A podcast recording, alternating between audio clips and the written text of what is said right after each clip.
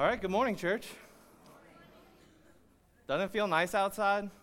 You may want the sunshine, but let's just say this is a lot better than 90 some feeling like 100 in some. So we can praise our God for the weather today. Would you stand up with us as we worship our Lord this morning with Forever?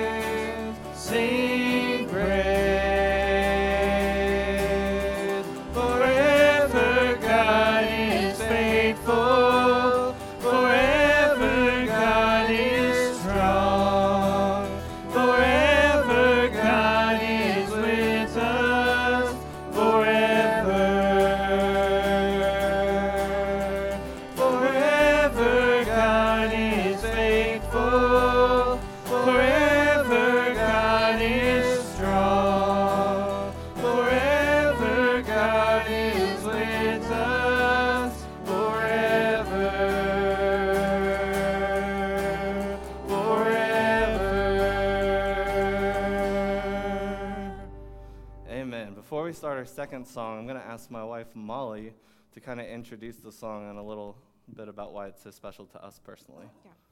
This next song is very special to me and Andrew.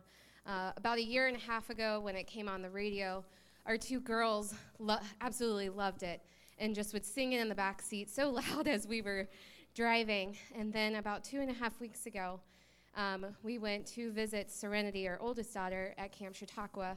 Trinity was with us. Um, and at the end, when they were playing this next song um, for the invitation, and it's so amazing how God works because Trinity's standing next to me, and the speaker tells us to ask the people next to you if you want to go forward. I've heard him say that before, and I'm like, I don't want my daughter to go forward just because a bunch of other people are going forward. But I just heard the Holy Spirit in, inside me, like she she was looking, like, and I was just like, why? I was like, I can talk to her in the car uh, about it. I was like, but why? Why not right now? And so I turned to her. I'm like, do you want to go forward? And she's like, yeah, yeah, I do. And I told Andrew, and, and he starts crying. And then my dad starts crying, Pastor Rick. And so we go forward with Trent, and we ask her, why, why'd you want to come forward? In typical Trent fashion, what? Um, um, and then she's like, I want to ask Jesus to forgive me. And I didn't have to say anything, and I, I was, well, you know how to do that. And she just started praying. There's nothing we had to say.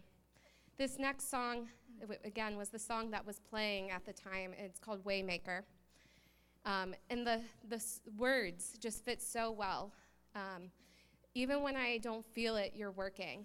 And just so many times as a parent, I've been like, Am I setting a good example? And you know what? the end of the day, it's God who does the work, and it doesn't matter. Um, it is God who is the waymaker, and the most important way is to Him.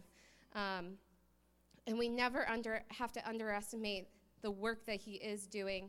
Um, we just need to accept that we need to worship Him. So that is why this song is so special, and, and hope you enjoy the words as we sing along.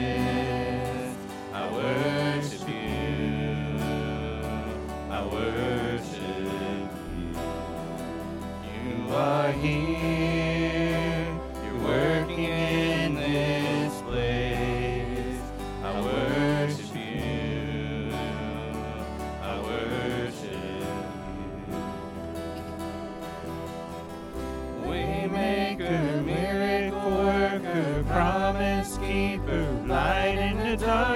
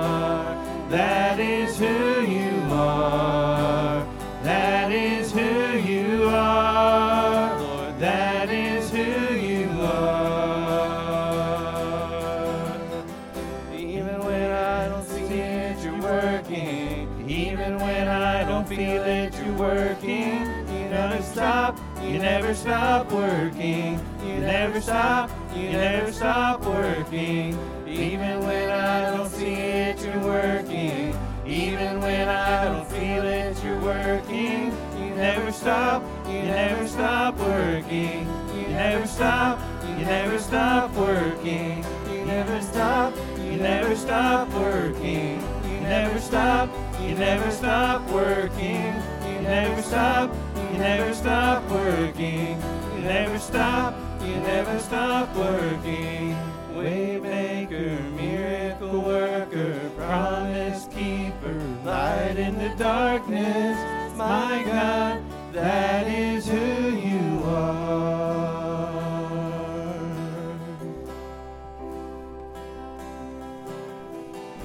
Dear Lord, we come before you at a time when we hear these words, and for some they may sound grandiose or hopeful, and that could never be me, but to others in this room and watching by Facebook, they're living these words.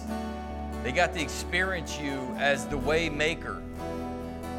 You've made a way for us to be ushered into your presence because of Jesus Christ. And in this prayer, we recognize and want to thank you and honor you for providing that way, that solo way for us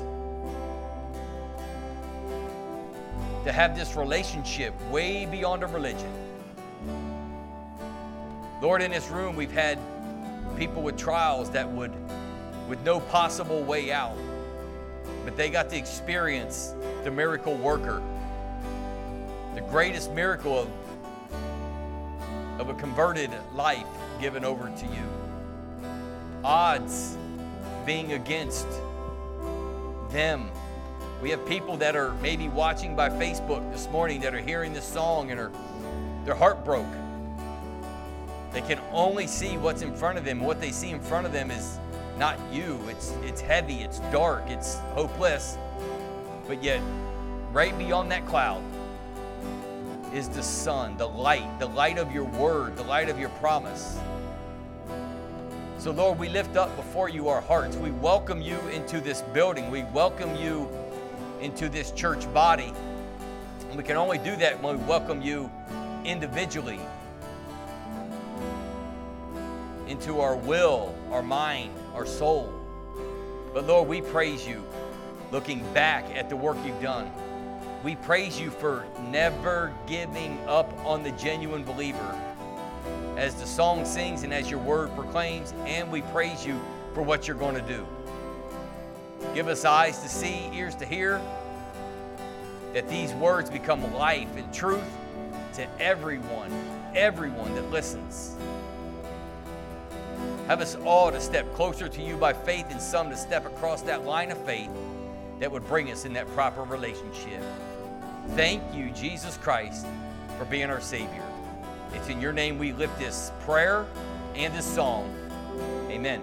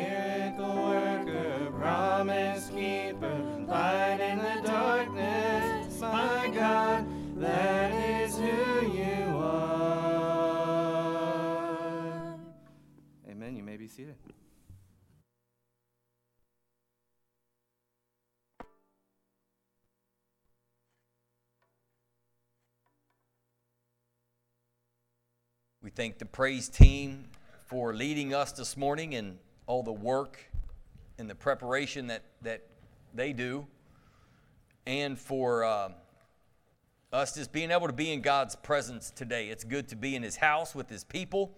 I'm watching on Facebook at the same time. Many people are welcoming us. We welcome you, and we welcome uh, uh, are welcoming back. They're welcoming back, saying they're grateful to be here this morning. We have a lot of activity right now in our church, and activity is a good thing, but that's not our only and main goal. Our goal is, uh, well, it has several layers to it, but one is to honor God through His Word. When we lift up His Word and we, we look at life through that lens of His Word, we adjust our lives. We are a blessed people, and He's lifted up as well. A question for you to think about today Are you a man or a woman that is pursuant to be after God's own heart? Do you pursue, do you want to be known as a person after God's own heart? And some of you would say, Yes, I desperately long for that, but Pastor, I can't get there. I just can't get there. You know what I found is a lot of times people think they want to be after God's own heart, but when they their own heart is revealed to themselves, they discover that I don't want to be after God's own heart. I want God to adjust to my heart. I want God to pursue my heart. Why am I pursuing God? Well, the truth is, He is pursuing you. First Peter tells us that God is not slack concerning his promise. He's not sleeping. He's not, he's not unaware, but wants all people to come to him. So when we hear even from a child to an adult that, that makes that decision to come to Christ, it's because he's initiated a work.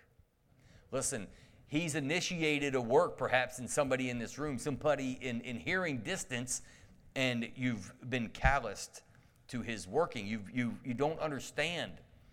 Well, I was reading just uh, yesterday, uh, somebody had made this quote that a lot of times you don't see until you believe.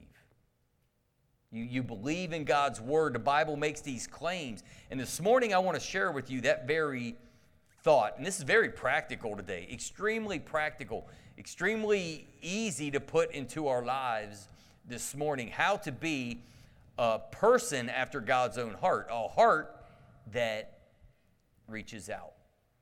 If you're a believer today, somebody shared a message with you. They shared a, um, uh, a, a, portion of Scripture, or they shared a testimony. They shared an element of God's Word with you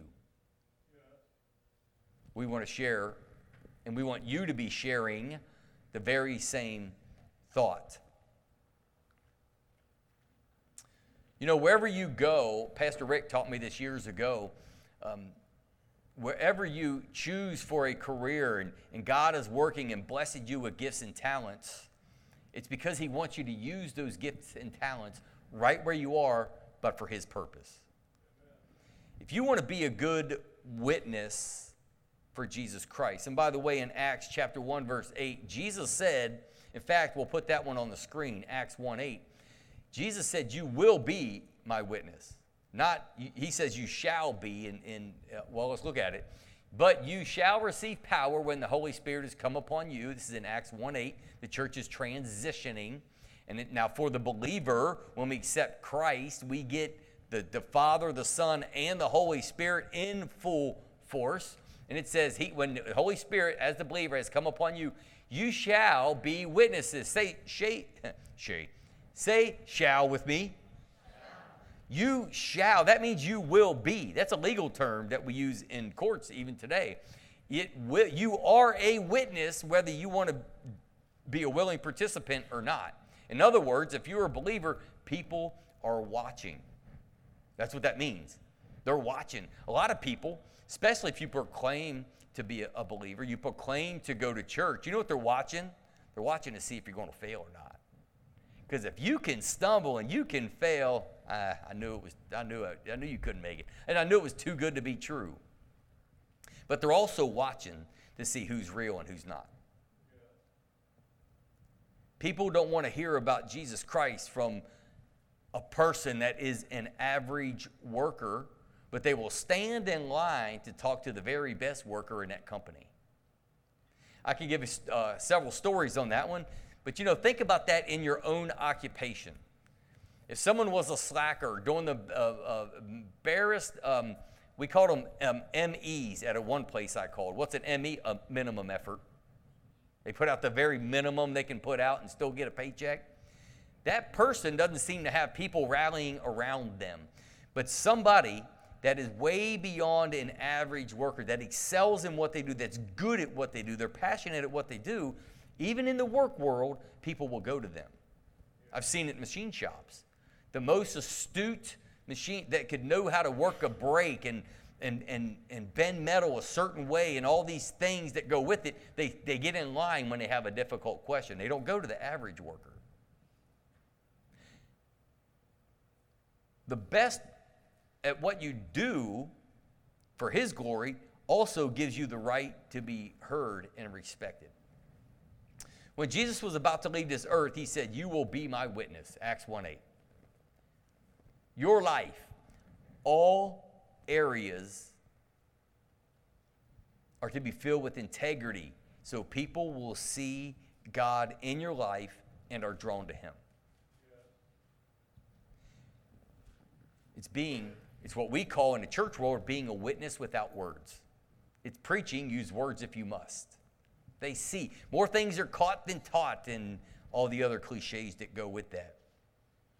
Another way to earn the right to share about our faith is to by being a neighbor or being neighborly. You can't pick your family or your neighbors per se, but you can choose to love them or not. Some families and neighbors can be more taxing than others. Amen? Amen? They can be more taxing than others. Love them odds are you're taxing to them too. And they're loving on you. Some, we, we need to be approachable, be a neighbor. Now, I was reluctant to do this because this section of scripture we're getting ready to turn to, I've preached every way possible.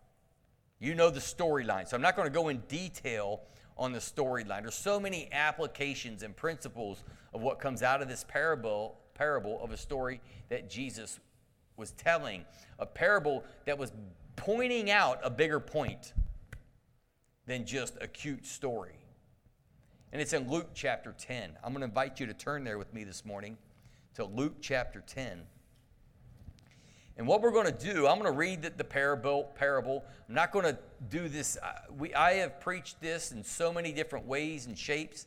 But today, and I think it's now that I'm hearing some of the backstory of what people are going through this very moment in our church and beyond, and some that are watching on Facebook and beyond, this is very, uh, very bookshelf level and applicable, something that we can do.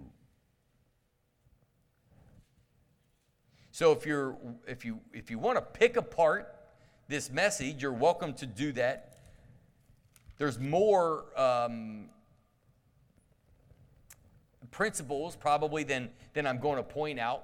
That's okay. I, I, I've got a, several messages on the Good Samaritan. But I want you to think about the, this, as we read this story, think about this being a person after God's own heart. That seems unattainable. How can I have the heart of God? I want God to have my heart. I don't want to have His. His is too big. It's too, I don't even understand the way God does and, and, and, and acts the way he acts. I would do things different if I was God. Well, you'll never know because you'll never be God. You could never be God.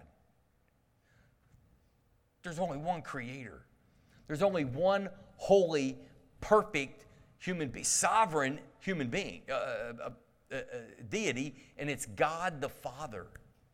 We need his heart. I know you don't understand a lot of things. You will. You will. But not, to, not in this moment, perhaps. I want us to be a person after God's own heart. Acts, Luke chapter 10 is where we are. This is known as the Good Samaritan. Uh, in Acts chapter 10, he sent out 70, and they came back. They returned with joy. Jesus rejoiced in the Spirit. And verse 25 is where we pick up. As, as Jesus is asked a question, it's a setup question, and then with the follow, follow up question. So, verse 25 is where we start, and it says, Behold, a certain lawyer stood up and tested him, saying, Teacher, what shall I do to inherit eternal life? Well, uh, they already thought they had the answer, anyways. So, it's a kind of a setup question. And Jesus said to them in verse 26, What is written in the law? What is your reading of it? So, what is, what is the law, meaning the at that point, the Old Testament, and what's your understanding of it? Boy, that's key, isn't it? How do you, in, how do you interpret God's Word? Is, is ultimately what he's saying there. Are you going to interpret through your own lens? Or are you going to interpret Scripture in light of God's lens? That's what makes the difference. Verse 27 So he answered and said, You shall love the Lord your God with all your heart, with all your soul, with all your strength, and with all your mind, and your neighbor as yourself. So verse 27 uh, answers verse 26, which is what is your reading of it? They read it perfectly. They got the reading of it perfectly. But the application and the interpretation is something different, isn't it? Verse 28 And he said to him, You have answered rightly. Do this, and you'll live. You, you, you, you got the information. Do this and live. I was thinking about this just the other day. How many people would agree? I've had, I haven't had anybody say it to me, but I think people believe that what sometimes when I'm preaching and teaching is right. They believe that what I'm saying is right. They believe that the gospel is right, but they don't believe the gospel. Does that make sense? They believe that I believe it. They may even believe that it's true, but they don't want to believe it in their own personal life. Do this and you will live, Jesus says. Love God, love each other. If you're going to love God, you will learn how to love each other. Sometimes we love each other and maybe we'll try to love God. It's backwards. Love God, then you'll know how to love and you'll love each other. But verse 29 goes on, but he, wanting to justify himself, said to Jesus, Who is my neighbor? Mr. Rogers, right? Won't you be my neighbor?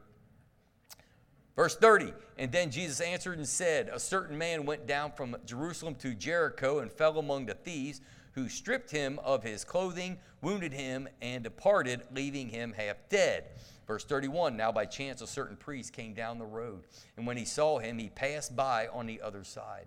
Likewise, a Levite, when he arrived at the place, came and looked and passed by on the other side. But a certain Samaritan, as he journeyed, came where he was.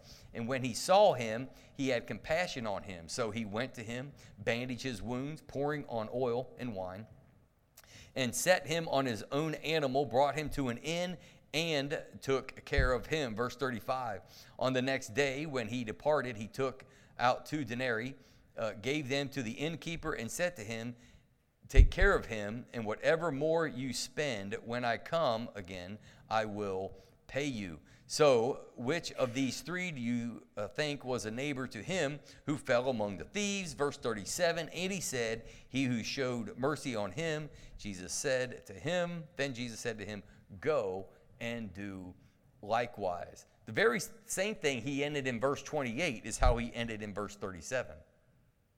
Go do it. Remember, he asked him, What's your reading of it? And he read it right. Now he's given the, him the interpretation of it. And he still, the answers, Jesus still application is the same.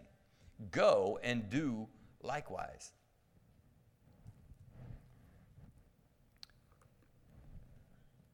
Developing a heart that reaches out.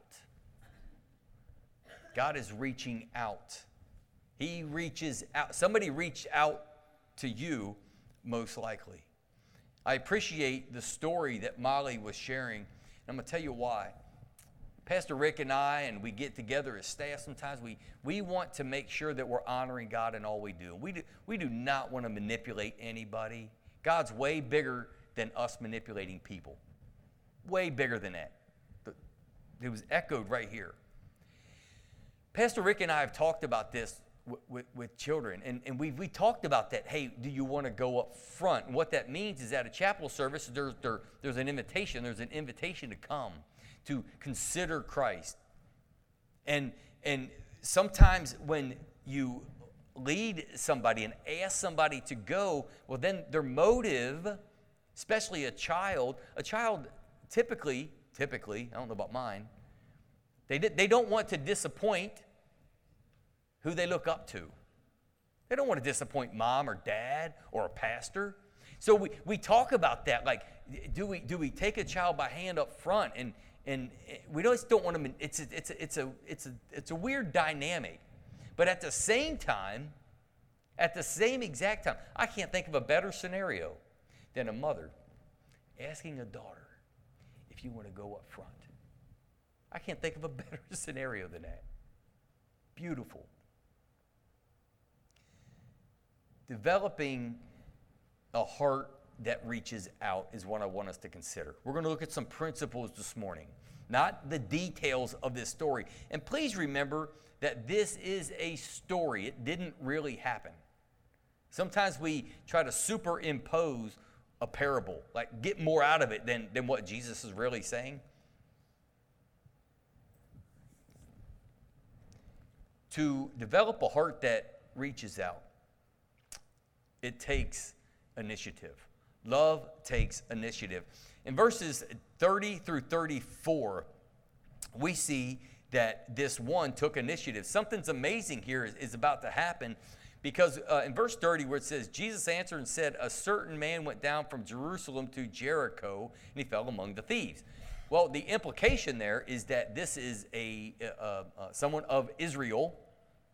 Remember, at this time when Jesus is speaking, everything is super hot in social issues, in cultural issues. You had all these people coming together, separated by language, separated by religion, separated by skin color, by dialect.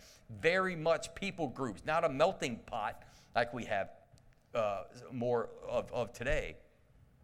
Very much segregated. Love takes initiative. And what you see in verse 30 is this guy most likely was a Jew and uh, uh someone from Israel who was on this journey and then we know the story goes that he fell among the thieves who stripped him of his clothing, wounded him, departed, leaving him half dead.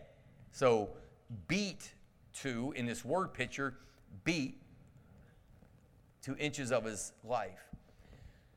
Two religious leaders moved to the other side to avoid the scene.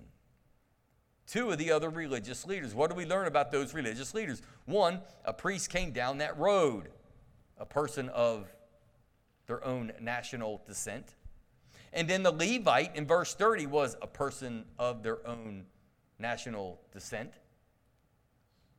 They went way out of their way so that they could avoid that scene.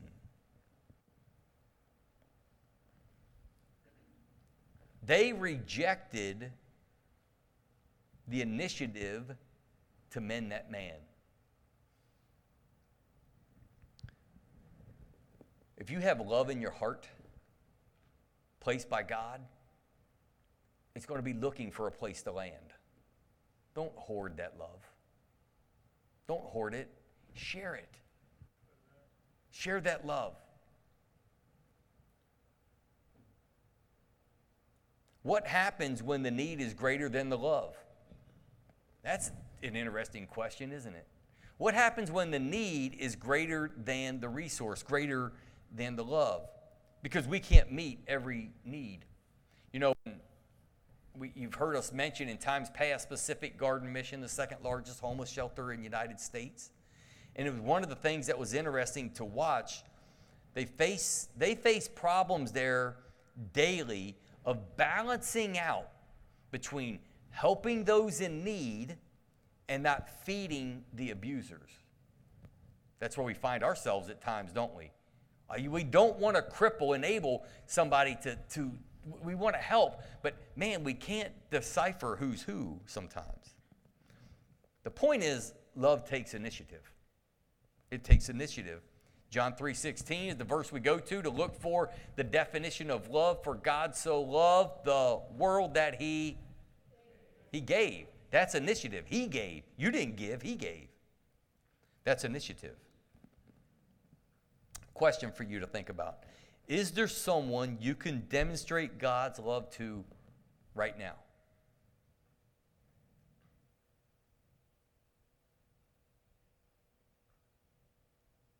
That person come to mind? I'm going to ask the question again, and then we're going to be a, there's going to be a pause. Is there someone you can demonstrate God's love to right now?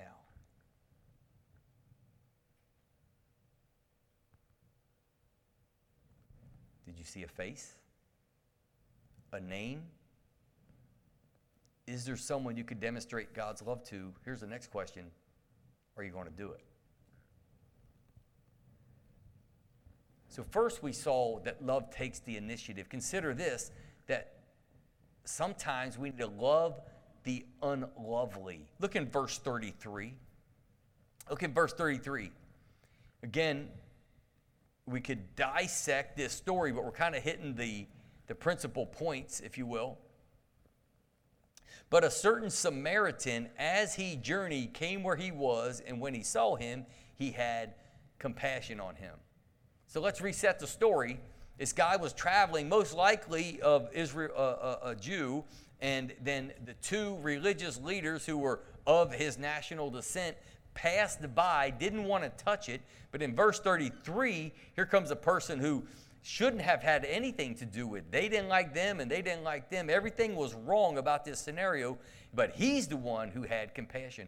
Hey, something very interesting about this storyline. You never read where the Samaritan and this guy that was beaten up to within inches of his life ever have a conversation. We don't read that they said anything. Now, again, this is a parable, but it's, uh, I think that's interesting to note. The point is, love is seen more than it's heard. Man, it's quiet up in here. It's seen more than it's heard. The beat man would be unlovely at that moment. The Good Samaritan, the bad guy, so to speak, is the one who ministered to him. Love those who even hate you. Love comes in all types and styles, and so do people. Here's another food for thought in verse 33 is that when there's no there, there's no impact if you don't have contact. There's no impact if you don't have contact. How much impact did the priest and the Levite have on the beaten man that's, that's half dead? I think none. He's probably unconscious if we were to think this story through. There's no impact there. There's a good reason why there couldn't be a dialogue. Perhaps the guy was unconscious. He was left half dead. Well, the part that was half alive may have been unconscious. But the Samaritan had impact because of his contact. We see something else interesting in verse 33 that love requires a broken heart. Verse at the end of verse 33 it says and when he saw him he had compassion. He had compassion. He had a broken heart for this individual. Now, why is Jesus telling this story? Do you remember why he's telling this story? Because they try to trick him with that question, that heart attitude hey, what do I have to have to have eternal life? And they had the right rendering, the right wording, the memorization of the scripture, but they didn't have the right application. Love requires a broken heart. What did the Samaritan have toward the beaten man? He had compassion, he had pity. This refers to his emotions. Have you ever been sick to your stomach over an incident or an issue? The answer is yes. You probably have. That's how that man felt, but the difference is he did something about it. Jesus explain, experienced the same thing. In Luke 7, verse 13, in fact, let's go back just a couple pages in your Bible to Luke chapter 7. In verse 13,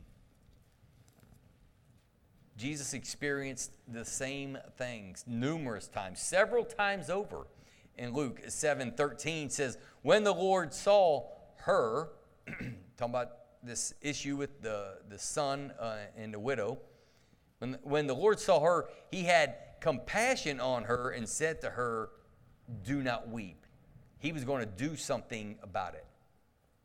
Don't weep. And over and again, we could cross reference scripture all day long on how Jesus ministered to people. And by the way, as a Christian, as a little Christ, we are to emulate him. You may think, well, Pastor, give me the ability, the Jesus' ability, and I'll, I'll do it all day long. We are to emulate him. We're to be his hands and feet here on this earth. And sometimes that requires a broken heart. Back to Luke chapter 10, thinking about this Good Samaritan scenario, the witness, we need to witness both verbally and non verbally. No really scripture reference for this point because the sermon doesn't, the, the Samaritan doesn't say anything to the wounded man. We don't record that anywhere. What does that tell you? His actions were doing the talking.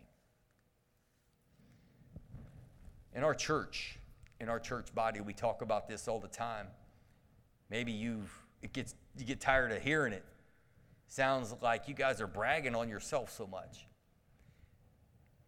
But when you experience it, then you can't help but talk about it. And it's this that this church, when as a church body, when one is hurting, knows how to come alongside each other. I've witnessed it. You've witnessed it. You've felt it. And when you feel it, it's overwhelming to know that this is a church body that, in sometimes in non, most of the times in nonverbal ways, knows how to love on each other. A French philosopher once used this quote Show me your redeemed life, and I'll believe in your Redeemer. Show me the life. Don't just tell me about it, show it to me. Then I'll believe in your Redeemer.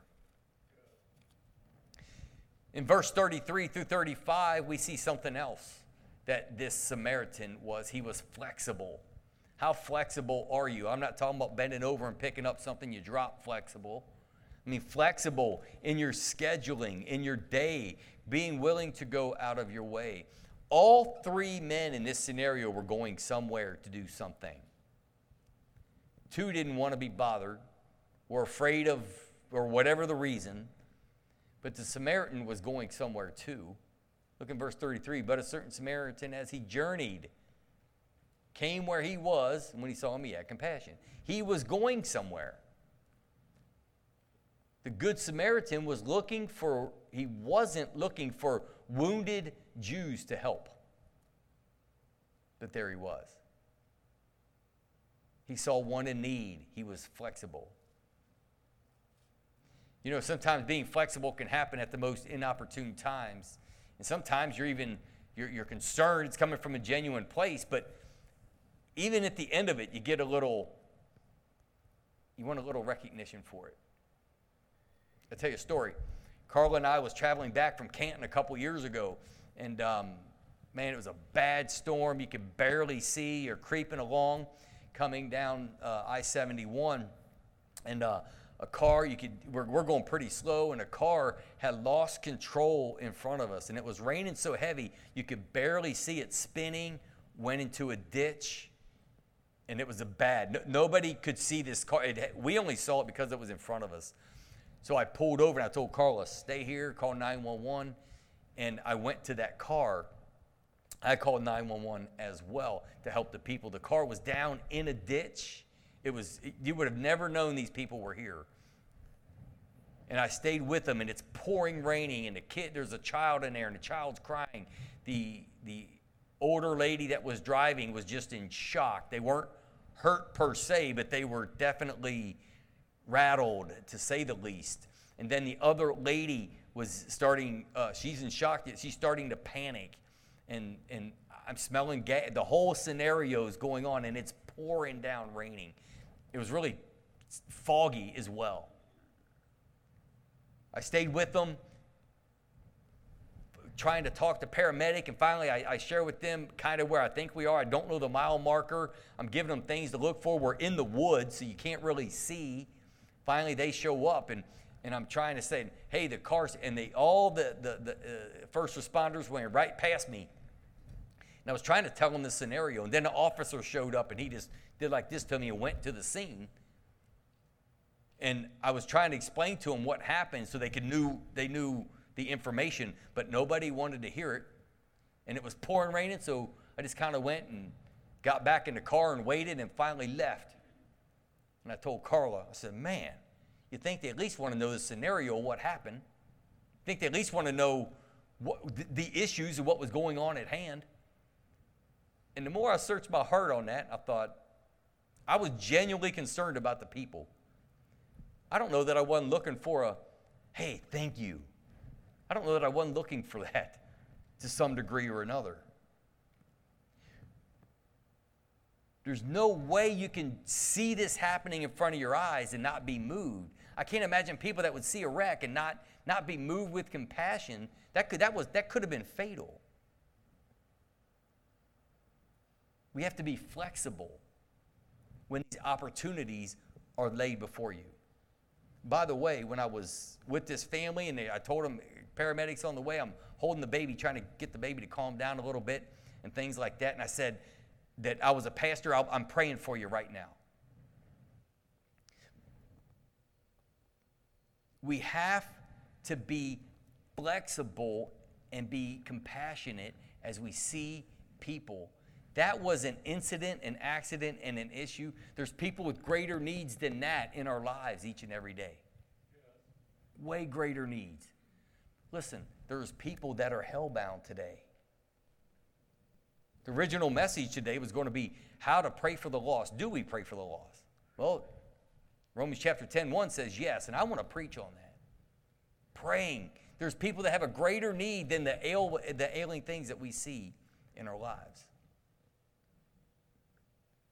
Be willing to sacrifice. Verse 34 and 35 is interesting because this guy used his own resources in verse 34. He used what he had, he sacrificed his possessions. What's mine's mine. He didn't have to share those things. He sacrificed his time. He was going somewhere, and he sacrificed his finances. Question How much are you willing to sacrifice? Sacrifice means give it up and not give it back, is what sacrifice means. It may mean you have lunch with an, a, an acquaintance from work and, and just listen to them pour out their heart. Don't try to fix them. Just some people just need to know that somebody out there cares. That may be a great first step right there.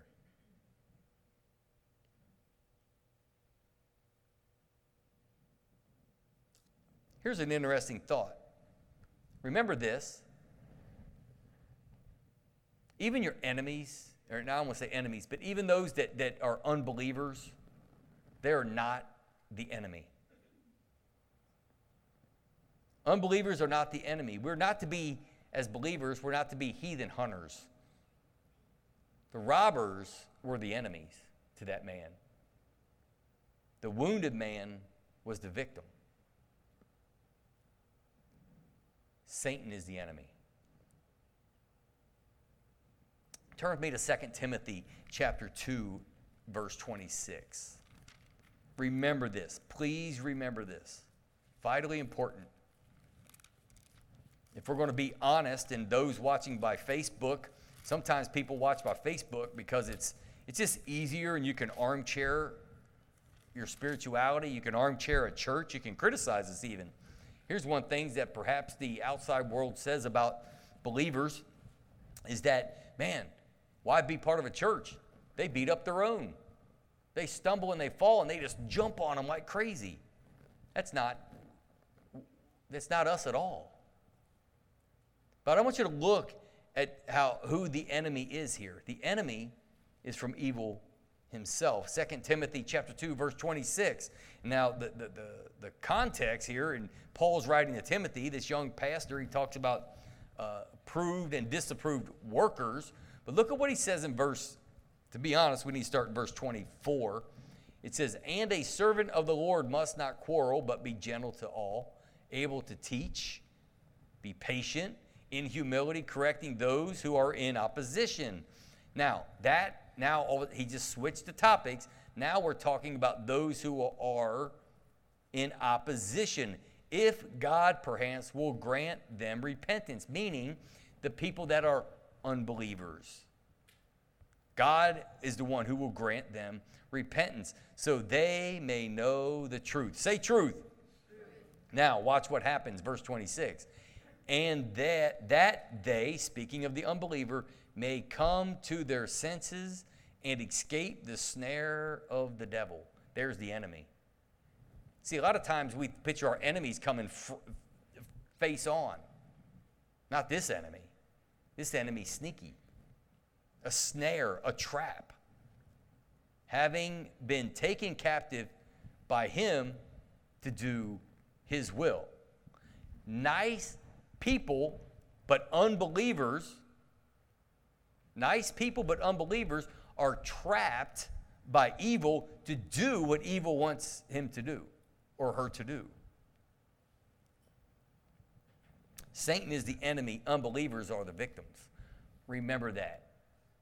When you see people that are wayward, we see this in our world, we see it in our families. They're not, the, they're, they're victims. They're victims to the devil. They are wounded and they can't help themselves. Romans chapter 3, verses 10 through 18. That's a great read right there. We are commanded to be like that good neighbor of Luke chapter 10. Look in verse 36 and 37.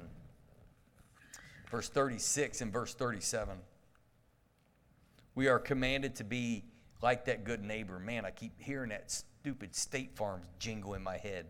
Like a good neighbor, State Farm is there. We're commanded to be like him. Look in verse 36 and 37. So, which of these three do you think was neighbor to him who fell among the thieves? And he said, He who showed mercy on him. Jesus said to him, Go and do likewise. We're commanded, commanded. He was commanded to be like that guy. You and I are commanded to have the heart like that guy. Who's that guy? That guy, the Samaritan, was the one who had a heart. Of, he was a man after God's own heart. Is that not what this is all about? So, what I want us to do today, men and women, is to be people that would pursue God's heart. As we pursue His heart, His heart starts to live out in us, in our hands, in our, in our bodies, in our words, in our demeanor as well. It's no fool that would exchange your heart for his because Christ gave his life for ours. We need to know and understand and pursue, be diligent. There is a spiritual discipline that we need to make sure we put in place and keep in place, and that is pursuing God. How do we do that? Through the reading of His Word, through the understanding of His Word, by asking questions, by attending your Life Point Bible study group ask the questions, get into this thing, get into the Word. I was sharing with Faithful Life a little bit ago that, you know, 2022 is coming up. You know what that is, right? Here at our church, we're challenged to read through the Bible in a year. It's that even number year that's coming up.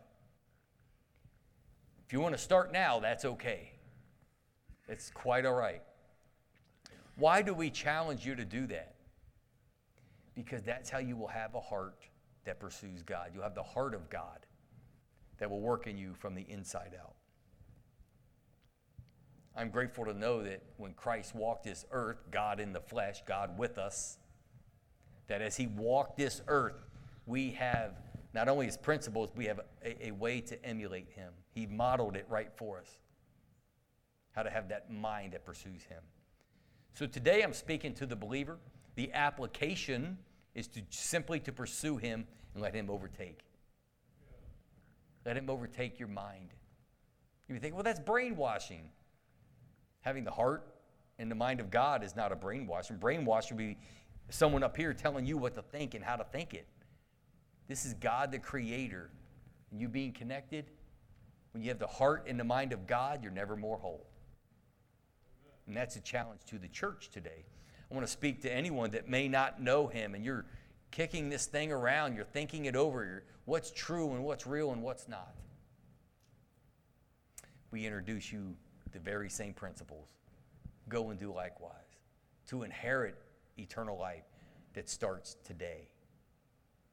You love God, understand who He is, and next is you will love others.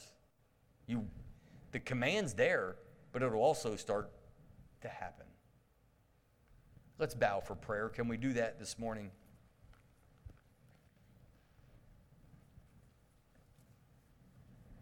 We're going to take time to close in prayer and then open up the altar for a time for you to come and, and do any business with God that you may have privately. Dear God, thank you for loving us. And there's so much more in this Luke chapter 10, so much more in the scripture that we could cover, but for today, for now, I pray that we would lay our hearts open and bare before you. You would look into our hearts and you would point out what needs course corrected, what needs fixed, what needs overhauled, what needs redeemed, what needs transformed. And you would encourage where you're already working the righteousness that you've placed in our heart. You would help it to grow. But ultimately, we just want to be well pleasing to you to do the lifting, do the work of a believer or of a wayward that would lay bare before you. I lift this prayer in the name of Jesus Christ. Amen. I invite you to stand with us. We'll be singing a song or two, or a verse or two. This is a prayer time for anyone that would want to come and pray privately. You may want to bring somebody with you. Andrew, why don't you lead us?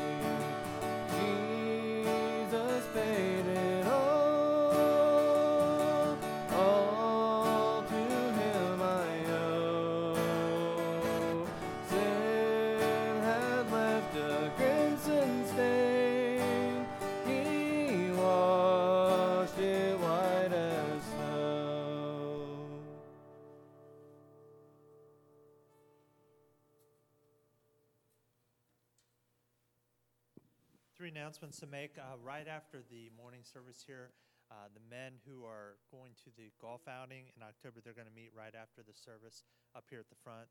Um, the other big announcement is the Bible Quest pool party is still on.